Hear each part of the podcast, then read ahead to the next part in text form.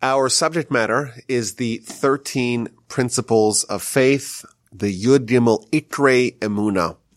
And I want to dedicate this talk to a little bit of an analog subject, and that is the idea of Emuna in general. Because like we mentioned in the past, these 13 principles or foundations of faith are foundations. And just like when you live in a house, a very important component of the house is the foundation, but no one actually lives in the foundation. No one spends their time in the foundation. Similarly, the foundations of faith are the framework, are the basis, are the underpinnings, are the foundations of our faith. But in actuality, what we do, how we live, how we exercise our, our, our faith is, is on a higher level. So what I want to dedicate today's discussion is a little bit about the other kind of emuna. And just to give another illustration of how this works, uh, this comes from in courtesy of my son Akiva. He said to me, he says, you know, if someone, if someone wants to study Torah, one of the first things they need to do is learn how to read Hebrew. And before you learn how to read Hebrew, you have to learn how to identify the 22 letters of the Hebrew alphabet. And if you don't have that, you don't have anything else. But once you do have that, you focus on everything else. Similarly, 13 principles of faith that we're going to be talking about are the things that you need to have. But once you have them, you focus on everything else. And therefore, when we say the word emuna or emunah, which is commonly translated as faith, it really, there, there are divergent meanings of that word. In the context of the principles of emuna, principles of faith, that's the foundation. That's the basis. That's the things that are the preliminary prerequisites that you need before you work on actual living in the house, studying the Torah, etc. However, the term emuna is also applied as a barometer of someone's connection to God. And as we'll talk about today, it's really the only factor that someone has in their life is the degree of amuna that they have, which is a totally different idea than the principles of faith, which are again the basis, the framework, the prerequisites.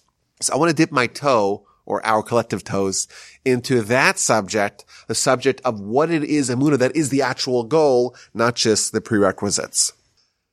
And then when we're done that, we'll go back to the uh, principle two and three of the 13 principles, back to the, uh, the underpinnings, the basis, the foundations.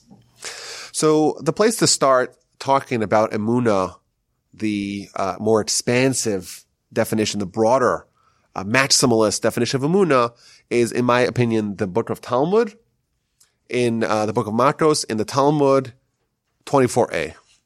And the Talmud has a very interesting, interesting discussion about the amount of mitzvos that we have. How many mitzvos are there in the Torah? So everyone knows, well, there's 613 mitzvos. How does everyone know that? Everyone knows that because of this Talmud. The Talmud says, how many mitzvos are there? 613. Okay. But then the Talmud relates that every generation with the decline of the spiritual acuity of the Jewish nation over time each great leader of successive generations bundled the mitzvos into increasingly smaller lists of core objectives. So for example, the Talmud says that King David, great Jewish leader, he says, okay, the there's 13 mitzvos, but there's 11 core categories of mitzvos that these six thirteen fall under the uh, under their rubric. Comes along Isaiah, and he says, "Well, there's there's really six. It sets them down to six core principles." And Micah famously tells us that there's three. And finally, one of the latest prophets, Habakkuk, he tells us, well, really, all of Torah can be distilled to one thing. A tzaddik, a righteous person will live with emunah that's all of Torah. All 613 mitzvos are all examples of this one idea of Emunah. And that one idea of Amuna is not the Amuna of the 13 principles variety of it. Rather, it is a different kind of Amuna. That's the subject I want to talk about today. The Talmud tells us all mitzvos, all activities that we're told by the Torah to do are really all reflections of Emuna. There is a famous essay written by the Ramban, Nachmanides, one of the great commentators on the Torah, in the end of the Parshas Bo, which is the third Parsha of the book of Exodus. And the subject of the essay is why do we have mitzvos? Why did God give us mitzvos? And he talks about how he connects it to, to the Exodus, and he talks about uh, miracles and what miracles, like what understandings of faith we derive from miracles.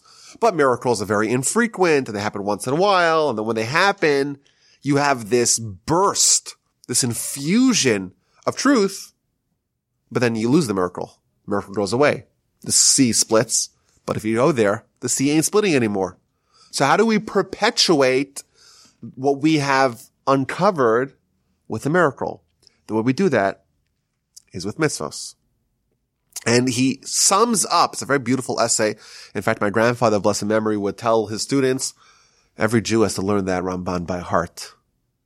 Haven't met many people that have done it, but that's what he says. You gotta learn that, that citation, that essay of the Ramban by heart because it's so fundamental, so critical. He describes the various kinds of heresies and how the various kinds of miracles, and there's hidden miracles and there's revealed miracles and what the objective of mitzvahs are. And he ends with the following statement. The purpose of all the mitzvos is that we have emuna. We believe in Hashem our God and recognize that he created us. This is the objective of creation, for we have no other reason for the initial creation and the lofty God only desires of lowly man to know and to acknowledge his God who created him. In effect, what we're told here in these sources, like we said, the Talmud, and this Ramban, and there are other sources that corroborate this, that really the objective of all the 613 mitzvahs can be distilled to really one core underlying objective, and in that is that each mitzvah connects us to God and bolsters our emuna. Perhaps a way to couch this is that there are two mitzvos, according to the Talmud, that we got directly from God and the rest of them we got via Moses. And those are the first two of the Ten Commandments, directly by God. People hear them, they can't absorb it, it's too much for them. They tell Moshe, no, no, no, you intercede, you intermediate between us and God. This is too much for us to handle. It, it's beyond our ability to absorb it. Give us, uh, filter us, filter for us the message of God. So Moshe gives them the rest of the eight the, the final eight of the Ten Commandments and the rest of, of, of Torah. In fact, Talmud tells us, as we know that there is a numerology in Hebrew, there's something called gematria. There's something called gematria, which means that each Hebrew letter has a corresponding number to it. So Aleph is the first letter and it's, it's one. And then two, three, four to 10, 10 to 20, 30, 40, 100, 100, 200, 300, 400. The final letter of the Torah is the Taf, and it's 400. Says the Talmud, the word Torah, it's the Taf, which is 400, the Vav, which is 6, 406, the Resh, which is 200, 606, and the Hey is 5, 606 plus 5 is 611. Says the Talmud, Torah, Tziva, Lanu, Moshe. Torah was commanded to us by Moshe, by Moses. 611 were given to us by Moses. The other two, well, that we got from God directly. So in effect, we got two mitzvahs from God. First two Ten Commandments. I'm the Lord your God. Believe in God. Don't believe in any, anything else. That we got from God. Everything else we got from Moses. But in this light of this new revelation, no pun intended, but of this new discovery that really all of Torah, all the mitzvos, returning lost objects and keeping the Shabbos, everything. Sh- shaking the lulav on sukkahs and sending away the mother bird. All of them are expressions of faith. And therefore, all the 611 that Moshe tells us are really included in the two that we got from God. listen to God and don't not listen to God. All positive mitzvos are expressions of listening to God. All negative mitzvos, i.e. restrictions, are examples of ways that we can transgress that, that we can not listen, repudiate our faith by disobeying God. All of Torah really originates at that juncture. And therefore, this is, this is a big idea that I want to really develop that all mitzvos, all 613, are really about emuna.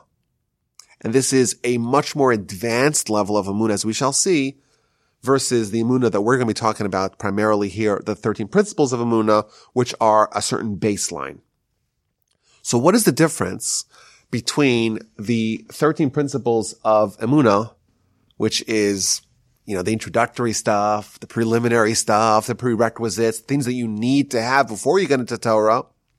What is the connection between that and, or what's the differences between that and the emuna that really is everything? that really is the ultimate reflection of our relationship with God. So I want to broaden the subject and introduce a uh, a character that you won't necessarily assume should have a part in this discussion, and that is Noah. And our sages tell us something very surprising about Noah. Noah, of course, he's the hero at the beginning of Genesis. He's the one, he's the only righteous one. Everyone else is sinners. And he builds the huge boat, the huge ark, as a place of refuge where everyone else is destroyed. And our sages tell us Noah, he didn't have full emuna. He was a man of limited emuna. He believed, yeah, but he didn't fully believe. Why? Because he only entered the ark because of the water. A very strange thing you know, if you were to make a list, if we, if we were to go through the people in the, in, in the Torah, the people in the Bible that are great heroes, that are archetypes of unflapping emuna, I would argue that Noah would be in the top of the list. He's the only righteous person of his generation. He dedicates a huge portion of his life, according to our sages, decades of his life, building an enormous boat in the middle of the land. You build a boat it's for the water. Why is Noah building a boat on the land? So people tell me, he's like, well, God told me that he's going to bring a deluge and he's going to make this whole place, as far as the eye could see, full of water. Obviously, Noah is someone that has deep emuna and is actually putting his money where his mouth is, right? That's what you would seem. Says our sages, no, his emuna was, it was missing something. Why? So quotes two verses. In Genesis chapter 7 verse 1, it says, God tells Noah to go into the ark. And then seven verses later, Noah goes into the ark. But when it says that Noah goes into the ark, it says mipnei me hamabul. Because of the waters of the flood. And Rashi quotes our sages, and this is, this is critique to Noah. Why? God told Noah to go into the boat.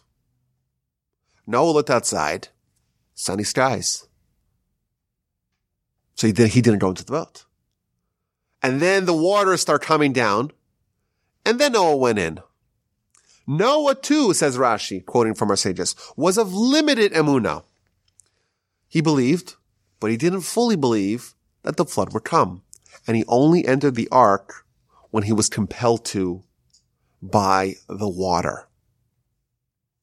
If our standard of Amuna was 13 principles of faith, Noah would ace the test. However, the standard of Amuna that is the actual thing that we're supposed to do beyond the 13 principles of faith extend way, way, way, way beyond that. In fact, the greatest Jew of all time, the greatest human of all time is Moses.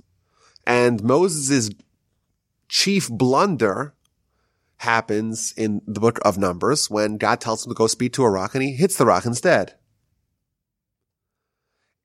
And God tells him, okay, as a result of this, you're not going to the land of Israel. No matter how many times Moshe tries to pray to undo that. At the time, God gives Moses and Aaron very harsh criticism. And he tells them, you're going to be punished. Ya'an lo he'emantim because you didn't believe in me. Moses doesn't believe in God? How's that even possible? If Moses doesn't believe in God, no one believes in God. Well, the answer is that the level of the, the word emuna, it's not limited to the 13 principles of emuna variety. There's something much more different that we see here. And on that level, Moses, if he could be critiqued, it's in this area. Noah, if he could be critiqued, his emuna, it wasn't fully complete. So what is this level of emuna? What is this emuna that we're talking about? That is this higher advanced level of emuna that even Noah, maybe even Moses was lacking in. So when I quote another teaching in the Talmud, this time from the book of Sota on page 48b. The subject of this citation of the Talmud is a discussion based upon what happened spiritually to the world once the temple was destroyed. It gives a list of things that happened, negative spiritual developments that happened as a result of the temple being destroyed. One of the items of the list is that men of Emuna, Anshe Amana, Pasku, ceased. There's no longer people of Emuna. Okay, so if someone says they have Amuna, and we say, wait, wait, what is it? It's 2019? Temples destroyed uh, almost 2,000 years ago. You're lying. Because the Talmud says there's no more men of Amuna. Doesn't exist. Since temple was destroyed, doesn't exist. Okay. Well, what's the definition? What's the classification of men of Amuna? What does it mean? So the Talmud elaborates. Rabbi Yitzchak says, this refers to people who have Amuna in God, who believe in God. What's Amuna? Amuna is Amuna. But then it gives us a very interesting definition. It says, as stated in the Brisa, the, the characterization, the, the, the level of Amuna that is no longer extant, that has been extinct since the temple was destroyed, it's as follows. Quotes the Rebbe Eliezer says, whoever has bread in their basket, someone has bread in their basket, have food for today, and they say, what will I eat tomorrow? Behold, that person is of limited emuna. So here we're giving another metric for determining what emuna is. If someone has complete emuna, by definition, if they have food for today but not for tomorrow, they're going to be completely unfazed. They're not going to worry at all. They're not going to lament, what am I going to do tomorrow? They'll be confident that they'll be taken care of. That's complete emuna. And that level, says the Talmud, ceased when the temple was destroyed. I think we could create from this a little bit of an understanding of, uh, uh of the definition of this advanced level of Amuna. We live in a world, as we mentioned in the past, where God and God's dominion and God's reign is to a certain degree obscured. It's possible for someone to reject God entirely, partially, sometimes. It's possible. It's feasible. In heavens, the angels can't reject God. It's not possible for an angel to reject God. It's not possible. When we die, it's not possible for us to reject God. But here, there is the ability of obscurity. There's the ability of, of, of murkiness. We, we, we just say, well, I don't know. It's possible. We have that degree of free will. And then there's people that they choose to believe. They believe in God.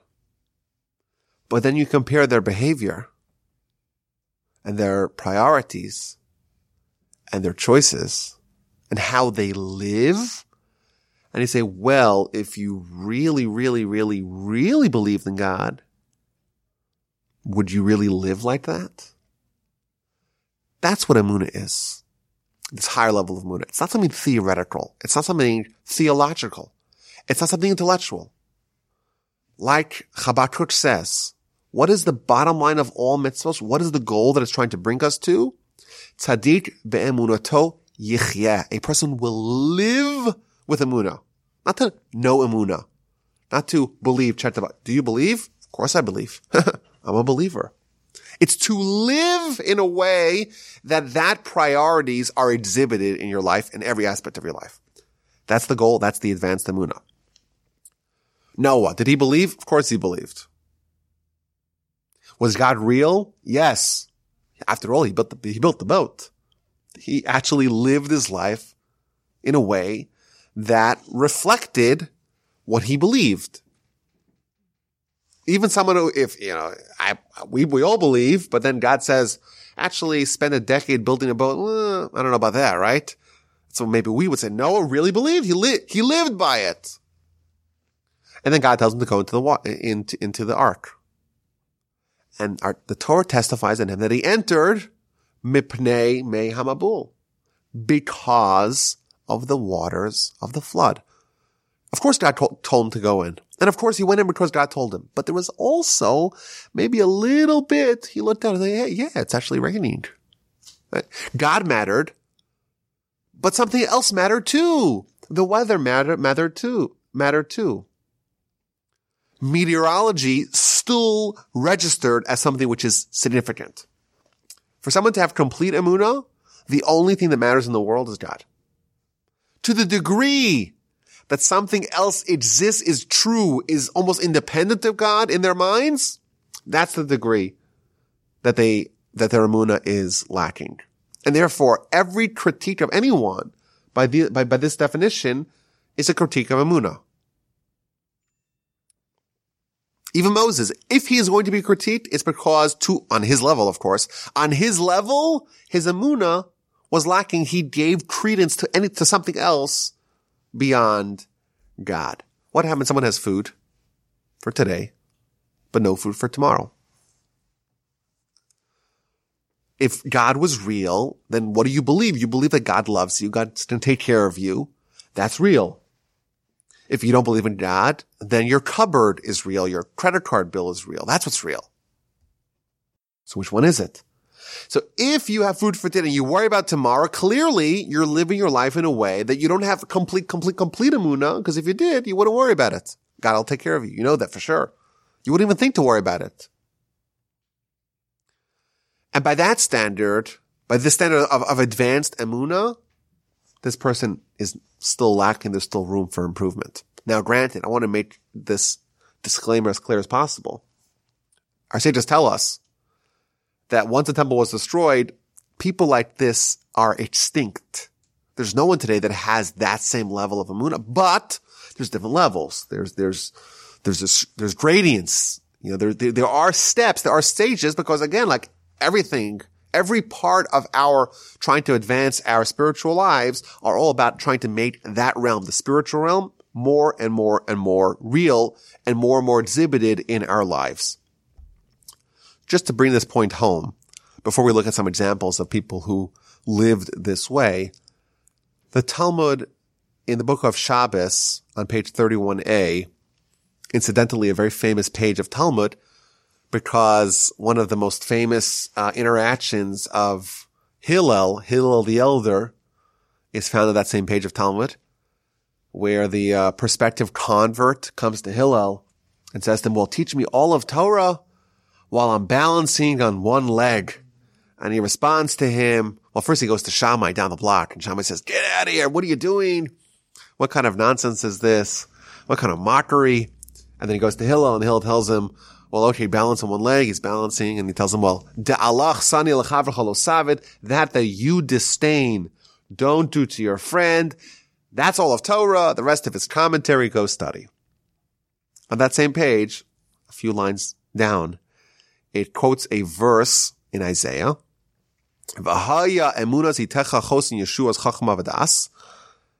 And it's a very interesting verse. The emuna of your times, the strength of your salvation, the wisdom, the knowledge. And the Talmud's trying to figure out what does this verse mean? And there's six different items. Emuna, times, strength, salvation, wisdom, and, and knowledge.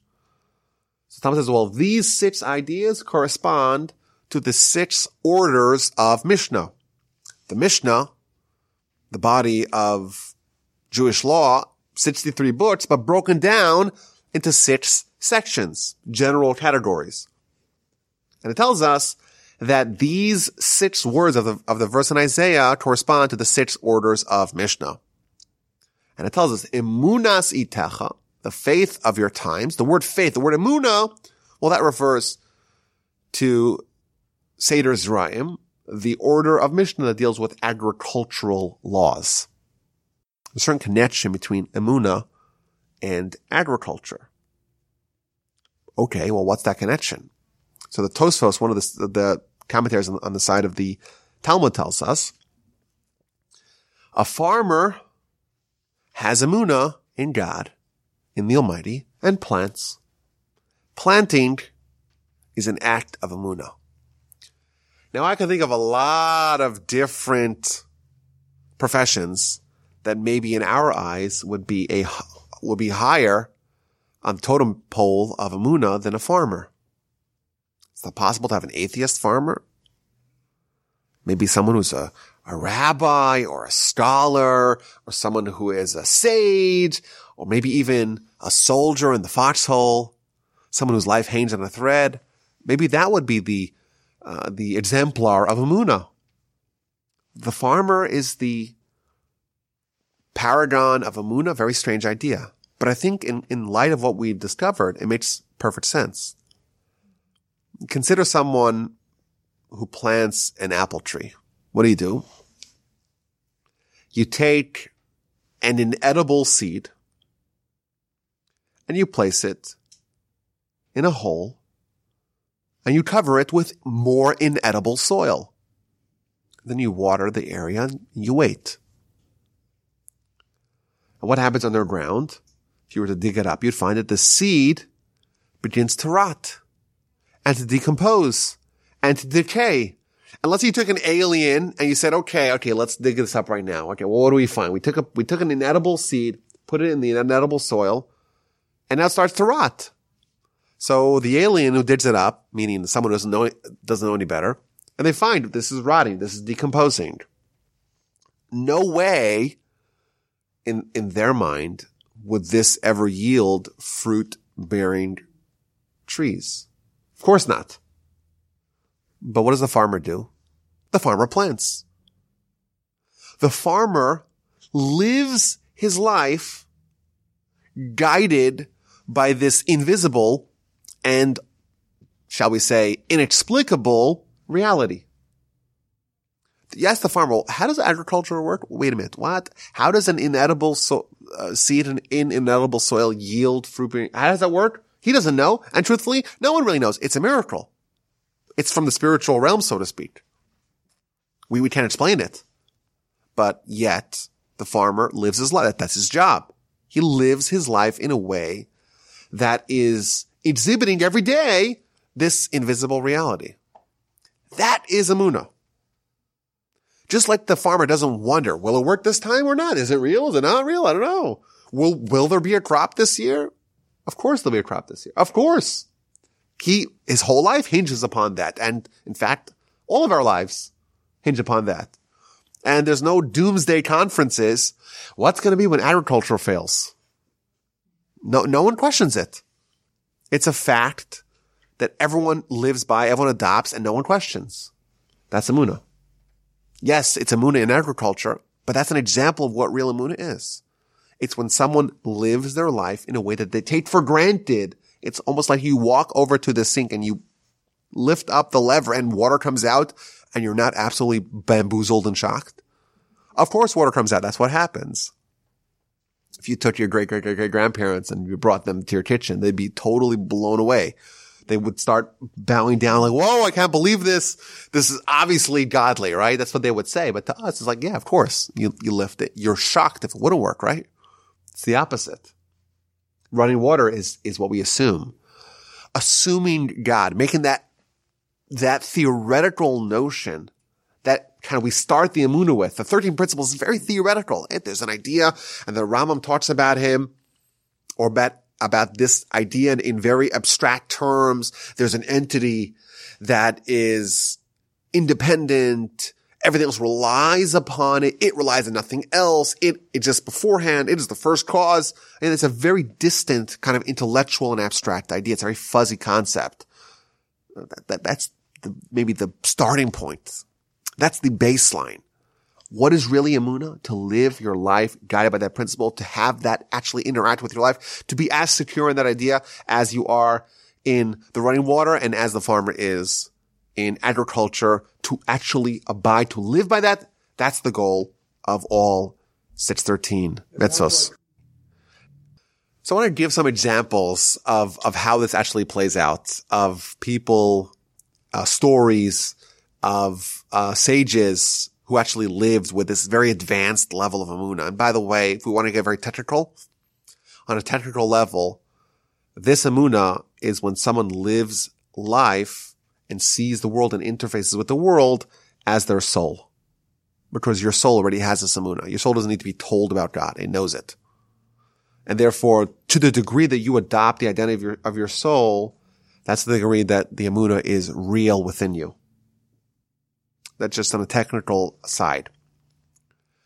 But what is the worldview of someone who has adopted their soul's perspectives and instincts, someone that lives life as a soul, someone that has the real, the instinctual, the advanced, the palpable, the tangible amuna? How does that work?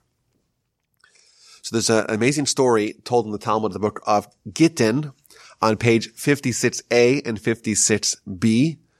And for those who are familiar, that's a very famous section of Talmud because it deals with the Roman siege of Jerusalem in the uh, 60s of the Common Era. There, the Romans were the overlords of Jerusalem. There was a revolt. Long story short, they conquer most of Judah. Very harsh treatment of the Jews that were living there. And finally, the last stronghold is actually Masada a little bit later on, but the uh, one of the last strongholds is Jerusalem, and in Jerusalem you still have, of course, the temple that's extant. So there's a prolonged siege of the city of Jerusalem. Now, Jerusalem is a very, if you're going to be besieged by an enemy like the Romans, it's not a good situation to be in because they're very brutal and very advanced militarily. But if you had to be besieged, a good place to end up is in Jerusalem. Why? Jerusalem had, at that time, still has today, even though they're different, has very strong, solid walls. Those were built by Hadrian. The ones we have today were built by uh, uh, Saladin, um, not Sal- not Saladin, um, uh, by the Ottomans. Suleiman, yes, thank you. Suleiman, yes. Saladin is a different guy, just like 400 years apart, but Saladin, Suleiman, Thank you. Suleiman. Yes, the, the Ottomans, the Ottomans in, I think, 1537, uh, built the walls that currently surround the old city of Jerusalem. But also Jerusalem is a very hard city to conquer. It's on a mountain. It's surrounded by deep ravines. Also has a natural water source.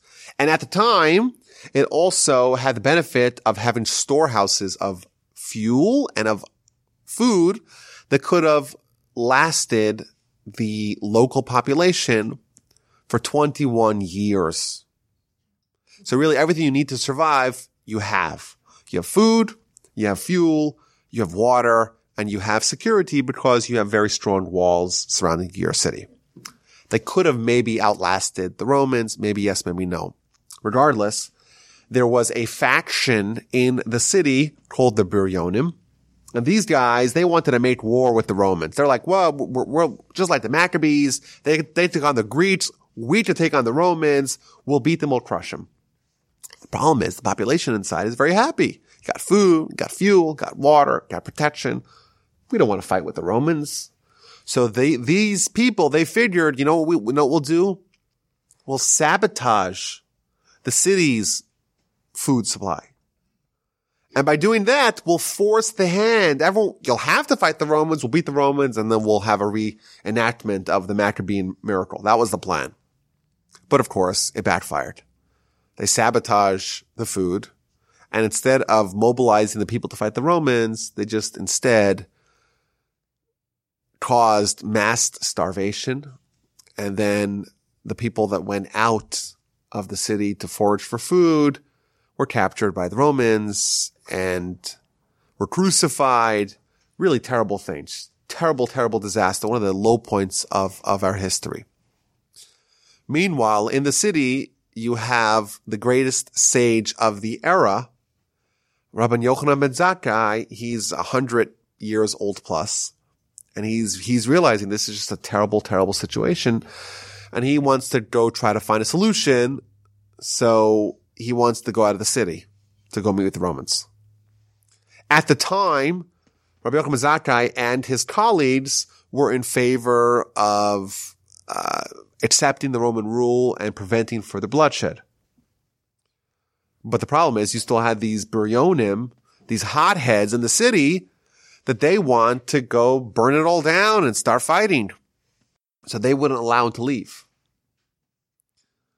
So he came up with a solution. He made, he made believe he was ill. So he sent out a rumor that he's ill. And then he sent out another rumor that he died. But he's still alive. But people believe it. He's very old. We're expecting that. And people are dying all, all the time. And the Romans would allow the Jews to go out of the city to bury their dead. So his students are carrying him in a coffin. He's still alive inside. And they come to the city gates, which are guarded by these hotheads.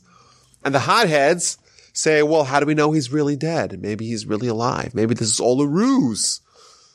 Let's stick our knives into him just to make sure that he's really dead. We'll stick our swords in just, just to make sure. Say, really? You're going to do that? You're going to desecrate the body of, uh, of the great sage? So they allow them to leave.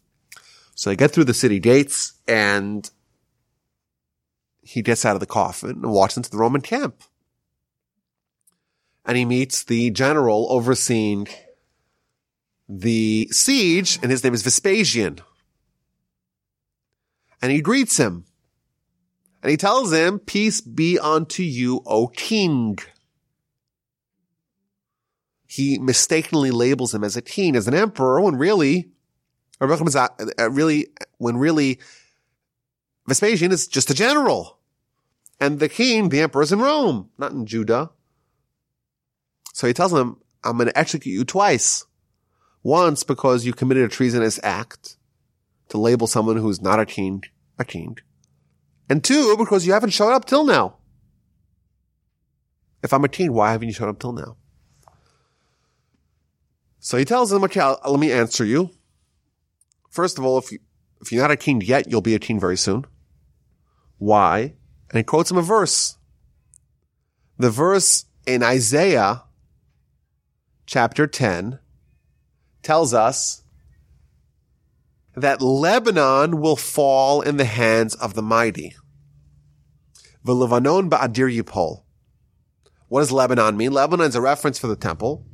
And Adir, the mighty, is a reference for a king. So he tells him, if you're not a king, you will be a king because you're on the precipice of destroying the temple. And our sages tell us, the prophet tells us that a king will destroy the temple. And therefore you're king. And why didn't I come to you sooner? Well, I couldn't, I couldn't have. I was too busy. I had to get out of the city. So a very strange discussion. The Roman general and the great rabbi Meanwhile, as they're talking, what happens? A messenger arrives from Rome and tells Vespasian, congratulations, your majesty, you're the new emperor. Why? Because the emperor died and you were selected by your peers to replace him. So now he's all, he's all moved and all shaken by this. He's like, oh my goodness, this rabbi is so cool. He says okay, before I go back to Rome, I want, I'm going to grant you some requests. So he makes uh, a list of requests. And interestingly, he does not ask that Jerusalem be spared. Instead, he tells him there's one old sage named Rabbi Tzadok. He's been fasting for 40 years because he knew about the impending destruction of the temple. Do you have a doctor to save him? Spare the family of the Nasi, the family of, of Hillel, the family of King David. Don't touch that family. And Tainli Yavne v'chachamel, give me the city of Yavne, the city of the sages, and its wise men. Don't destroy the city of Yavna. Vespasian's like, sure, no big deal. He agrees to the, to, to, to the, uh, to the, um, requests and he goes back to Rome and the siege is finished off by his son Titus, who by the way would also become an emperor uh, after Vespasian died. So that's the story. What does that do with our subject? So I think I think there's a few interesting angles to um, to analyze the story. But my grandfather of blessed memory, he drew a very deep, profound insight from this story related to our subject. Rabbi Yochanan ben Zakkai is about to meet a very powerful man, the soon to be Emperor Vespasian. And he greets him by calling him a king. If you were to, if any one of us were there and we were, we were to be asked, well, who's this man? We would say, well, this is General Vespasian. So we would say, look at him. He's wearing a military uniform. He's got the three stars on his, on his shoulders. Uh, he's wearing his beret. I, I don't know how Roman generals dressed or how they looked, but look at him. He's a general. He's overseeing an army. Why would you call him a king? What does Rabbi Yochanan call him? He calls him a king. Why? Rabbi Yochanan is actually someone that had complete emuna. He sees the world as his soul sees the world. His physical eyeballs are important, right? They're important. And what messages are they conveying? Well, look at this man. He, he's obviously a general. He's got that right insignia. He's leading an army. But what does Rabbi Yochanan ben Zakkai see? How does he in- interpret reality? He interprets reality the way his soul does. And his soul filters through Torah. And Torah tells us, Levanon Badir Yipol, the temple will be destroyed by a king. This man's about to destroy the temple. He must be a king. So he just calls it as he sees it. He just relates to reality the way he sees reality. And he sees reality, he sees a king in front of him. Because his worldview was shaped by Torah, not by his physical eyeballs. Yes, he uses physical eyeballs. Th- that was real, but even more real than that was Torah. And therefore, if Torah says this man is a king and your eyeballs say this man is a general, which one of them is more real? He calls him a king. He just simply calls it as he sees it. And I think there's some other stories about Rabbi Yochanan that really demonstrate this point of someone who really lives with Emunah. It was told in the Talmud and Brachos on page 28b about Rabbi Yochanan Zakkai on his deathbed. And when he's on his deathbed, his students come to visit him and his students see him, he starts to cry. And they ask him, well, why are you crying? So he responds, if I was about to be judged by a human king whose power is limited because his reign is temporary, his anger and punishment are temporary, I could bribe him with money, I could cajole him with words. If I was still going to be judged by a human king, I'd be sad. I'd be crying. I'd be terrified. I'd be trembling. Now I'm going to be judged by the Almighty, whose power is unlimited. His reign will never end. His anger and punishment are permanent. He cannot be bribed with money or cajoled with words. I shouldn't cry in fear. Again, we see what's real. T- to us, the human king is real. God, maybe theoretically, but it's not real. You know, it's like a, to people who don't have a Emunah, it's like, yes, it's an idea. It's, a, it's, a, it's a concept. It's less real. Rabbi Zakkai, yes, maybe he would be fearful of a human king, but he's even more fearful, fearful of God because that's more real in his eyes. And then the Talmud concludes that the students asked him, well, give us a blessing. Before you pass, give us a blessing. And he gives him a very strange blessing. He tells him, let your fear of heaven be as your fear of man. You should be as feared of God as you are of flesh and blood. They responded, and that's it? No more? Shouldn't we be more fearful of God than we are of humans? So the rabbi responded, no, if only you'd be as fearful of God as you are of man. Why? Because people, when they're about to sin, they look to and fro, make sure no humans are watching them. What about God watching them? Well, yeah, okay, fine. I, I got that. I got that covered. It's a, there's a deep insight being revealed in this dialogue. Initially, the students don't appreciate the blessing. In their eyes, we should be more fearful of God than we are of humans. So they say. And Rabbi Yochanan ben Zakkai kind of substantiates his point. He says, yes, you're right on a theoretical level. People may be theoretically aware of God's omniscience. They may have the emunah that's very theoretical, but they'll still look to and fro when they sin. If someone sins comfortably before God, but not before other people, then you fear God less than you fear man. You fear man more than you fear God, even if you stridently protest or theoretically believe to the contrary. His blessing to them is you should have real emunah. You should personify your fear of God at least to the same degree that you fear other people. I think this is interesting. He himself, he feared God more than he feared humans. The reality of God, the reality of the king that he saw in Vespasian was more real than the general that he saw. His fear of God was greater than his fear of human kings. But he realized that once the temple destroyed, that level of emunah, that's, that's already not possible. The next generation, they have to strive to aim at one level lower to parity. Let your fear of God be as your fear of man. Create a level where it's equal.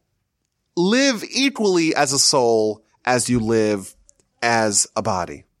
To that degree, they could strive for. To the next degree, to the next higher level, it's a little bit beyond them. And I think that that's a reflection of, of our sages and the kind of level of emunah that they're talking about when they talk about this advanced level of which is the goal of all mitzvos. And I think kind of taking it to another, another level, another element, we find statements in the Talmud from our sages that seem to be very hard to understand, at least initially. Why? Because they're describing things that seem to be patently false in our worldview.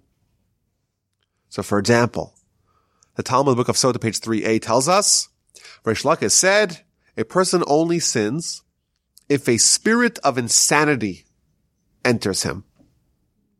The only way someone can sin, says the Talmud, is if they have temporary insanity.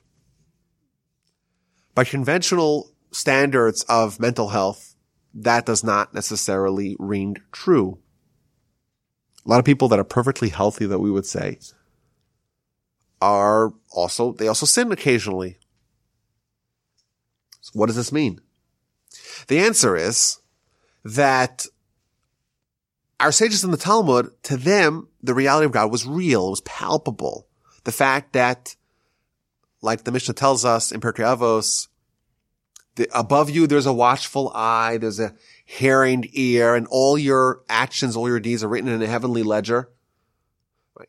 Know where you came from, know where you're going to, know before whom you're going to give a, a reckoning and an accounting for this was real.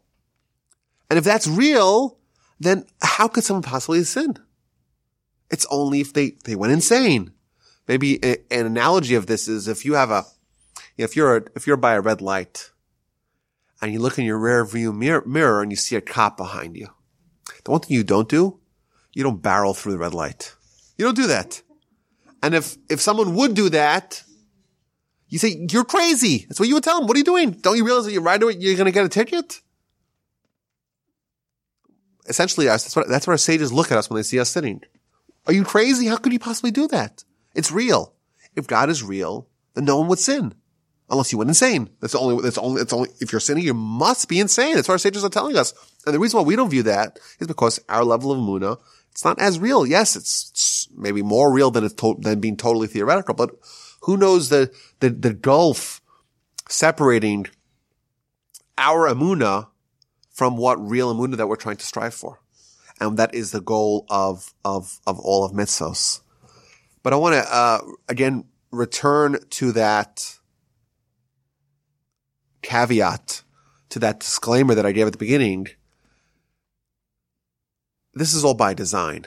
Uh, the Talmud makes it clear. Once the temple was destroyed, it's no longer possible for us to have complete emunah. There's levels. We could try to strive to make it more real, but it's never going to reach the level for us. You know, the, the degrees that we could achieve are somewhat capped. The, our spiritual capacities have shrunk, and therefore men of complete emuna don't really exist anymore. In fact, there is a teaching in Pirkei Avos that says if there is no flour, there is no Torah. So simply stated, what that means is, is that if you don't have food, how could you possibly focus on studying? You have to have food in order to study. That's a simple interpretation of that, of that statement. The problem that the commentaries pose is it doesn't say that. It says if you have no flour, you have no Torah. What it should have said is if you have no bread, you have no Torah. You can eat flour. Flour makes bread. So why does it say if you have no flour, you have no Torah? It should have said if you have no bread, you have no Torah. So one of the commentaries, the Maharal, he tells us very fascinating idea. Remember, our sages gave us a definition of complete emunah. The definition of complete emunah, someone has food for today, but not for tomorrow. If you have complete emunah, you're not worried.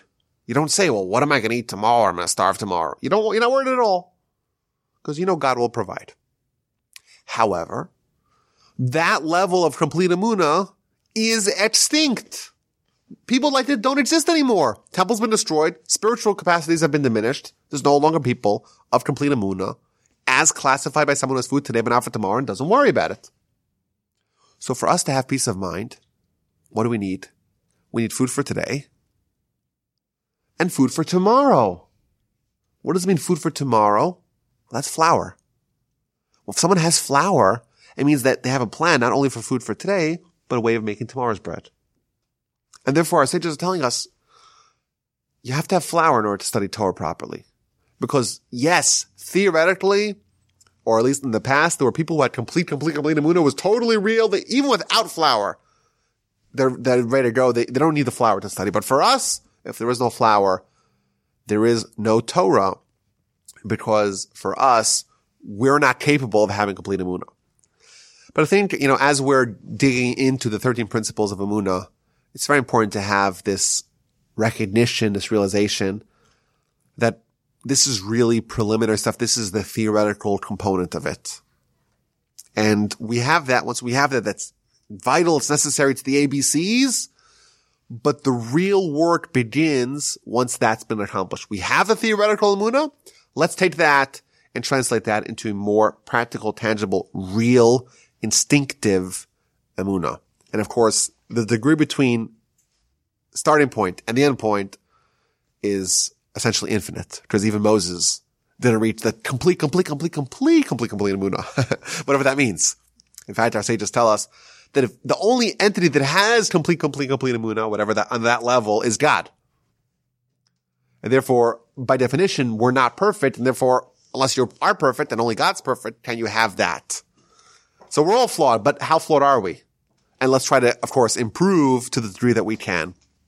And the more that we make the spiritual realm real, the more that we treat it like the farmer treats agriculture, it's something that you just assume is true. You start living by that reality. You start living with the Muna in the words of the prophet Habakkuk. That's as, that's how we know how we are advancing ourselves spiritually. Maybe just one way to kind of track our progress. I think a good barometer of Emuna is prayer. Because for some people, prayer is mindless word babbling. For others, it's talking to God. You know, if, if you were to talk with the president, or if your political inclinations are such that it's, you don't like this president, the previous president, whatever it may be, if you were to talk to someone like that, you'd be excited maybe a little terrified. You wake up early. You prepare your lines beforehand. Well, if you're talking to God, remember, God does not have, there's no, there's no checks and balances. There's no term limits. There's no restrictions on power. Why would we not have trepidation and joy as one when we're talking to God? Well, the answer is because it's not real. We don't have real Amunah. If we did, we really believe we're talking to God, then it would be the same, maybe even greater as talking to a human president or even a human king. But you know what? There's room for us to grow. And the objective of all of mitzvos, life, so to speak, in the edifice that is built upon the foundation of 13 principles is oriented around bridging the gap between what we theoretically know and how we live. And that is the advanced emuna. That is the goal of the 613 mitzvos.